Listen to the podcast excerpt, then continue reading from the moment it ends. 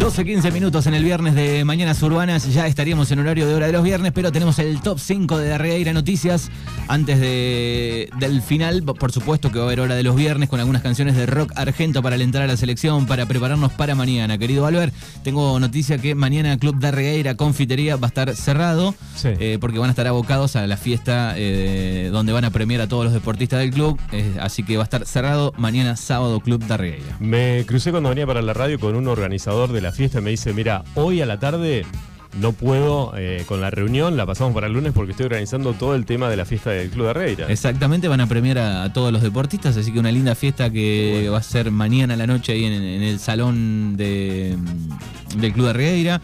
También está el evento de patín el día domingo, eh, ya, ya lo estoy buscando aquí. eh, Tenemos tantas cosas este fin de semana, hay tanta movida.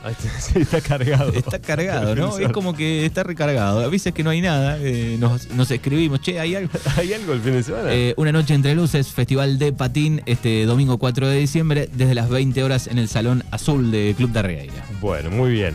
Eh, ah, ¿Vamos con el top 5? Vamos con el top 5. Usted dígame porque estoy medio perdido. Estamos O sea, perdidos. Ha ganado Senegal. final- ¿Ganó final. Senegal 2 a 1? 3. 3 a 1. 3 a 1. Vamos que Qatar hizo un gol. Hizo un gol Qatar. Bueno, no me quiero burlar mucho porque no sea cosa que Sí, mañana... no ¿entendés? estamos en condiciones de. Si mañana le ganamos a México, después sí, aguantame la semana que viene.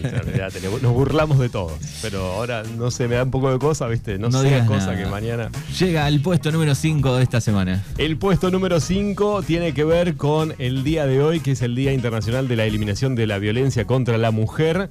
Y el área de políticas de género del municipio da a conocer las situaciones abordadas en el distrito. ¿eh? Así que es un buen dato porque durante este periodo se intervino en 70 situaciones de violencia por razones de género en el distrito de Puan.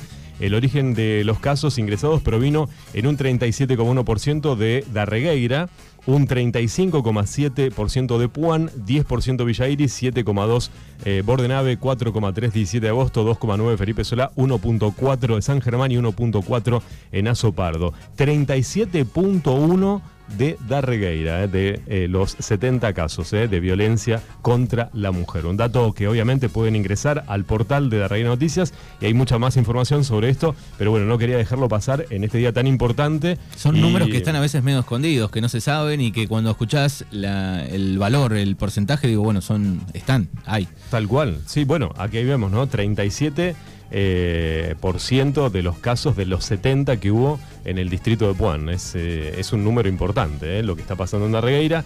Y bueno, esto tiene que ver con la educación, por supuesto, el tema de cómo educar y cómo este, visibilizar justamente los números que vos decís, Manu.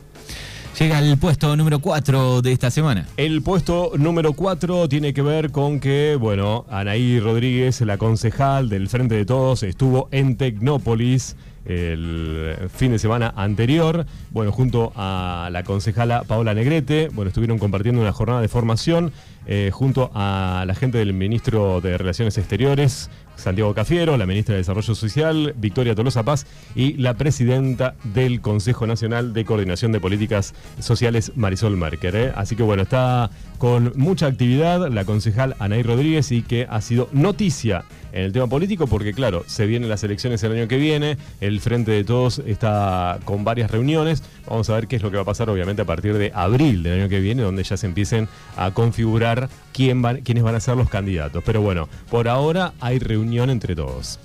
El puesto número 3 de esta semana en este resumen de Darreira Noticias. Bueno, el puesto número 3 nosotros lo teníamos justamente con la gente de FESIMU, hubo nota que hicimos hace un ratito junto a vos, Manu, eh, con Elba Juárez, ¿por qué? Porque este comunicado que salió en la noche del día de ayer, donde se le pide al municipio que este les dé el 40% de aumento neto, ¿no? Porque están ofreciendo desde el municipio el 15,7% y recién acá en Radio Libertad, Nelva Juárez, secretaria eh, gremial de FESIMUBO del distrito de Puan, dijo, si no se arregla, no se llega al 40% de acá al jueves de la semana que viene, los municipales del distrito de Puan van al paro. Atención con esto porque la diferencia es bastante grande. 15,7 es lo que ofrece según Fesimubo y 40% es el aumento que le piden sobre el neto eh, al municipio. Así que vamos a ver qué pasa durante la semana, pero notición, lo adelantó Nelva Juárez aquí en Radio Libertad, que lo más probable es que vayan al paro los municipales el próximo jueves si no hay un arreglo, no se llega al 40%. Por ahora están en un 23, 25% de diferencia, ¿no? 15 a 40. Más o menos, muy bien. Eh, puesto número 2 de esta semana. Y eh, ya estaba obviamente dentro de la agenda y lo dijo Fesimubo por un lado, que habló del gobierno municipal y por el otro lado, hablando del gobierno municipal, eh, la semana pasada el intendente estuvo recorriendo la sexta sección junto a Martín Tetaz, que estuvo dando una conferencia de prensa, estuvo visitando Puan. Y, eh, con él? Hablamos con Martín Tetaz eh, la semana pasada, el viernes pasado. Justo estaba por entrar a una nota en el canal de televisión de Torkin con el intendente de Puan, que eh, recorrieron toda la sexta, arrancaron en Tres Arroyos hasta eh, Puan, volvieron después para Torkins. ¿Qué dijo Tetaz entre algunas cuestiones? Dijo que él sabía cómo poder bajar la inflación de la Argentina. Siempre saben. Siempre saben, siempre saben. Este, y lo que más resonó de lo que dijo eh, en, la sexta, dijo que Facundo Castelli es la renovación del radicalismo en la sexta sección, eh, por evolución radical. Eh. ¿Por qué? Porque Martín Tetaz es el candidato a gobernador por evolución. Evolución, Martín Lustó en Capital, en Buenos Aires, y eh, en la provincia de Buenos Aires lo que quieren imponer es la candidatura para el año que viene de Martín Tetaz como gobernador por el lado del radicalismo de evolución. Por el otro lado está Maxi Abad, ¿no? Lo que es la línea de este, bueno, eh, Franco Intelesano, eh, Balvin, Bahía Blanca, ¿no? La línea, esa línea van por este Abad, Maxi Abad. Así que se, va se van calentando los motores. Sí, sí, sí, sí, sí, sí, las internas están a pleno de un lado y del otro, porque hace un ratito hablábamos de lo que pasa con, con Puani y el Frente de Todos, que se van reuniendo, pero hay diferencia. Vamos a ver qué pasa eh, el año que viene. Bien, y llega el puesto número uno de esta semana. Y el puesto número uno es para ellas, porque el 21 de noviembre se celebró el Día de la Enfermería en la República Argentina. Y la verdad, ¿sabes qué, Manu? Tuvo en ese día tuvo más de 140 likes, 150 likes y 100, más de 100 comentarios a favor de las enfermeras de Regueira.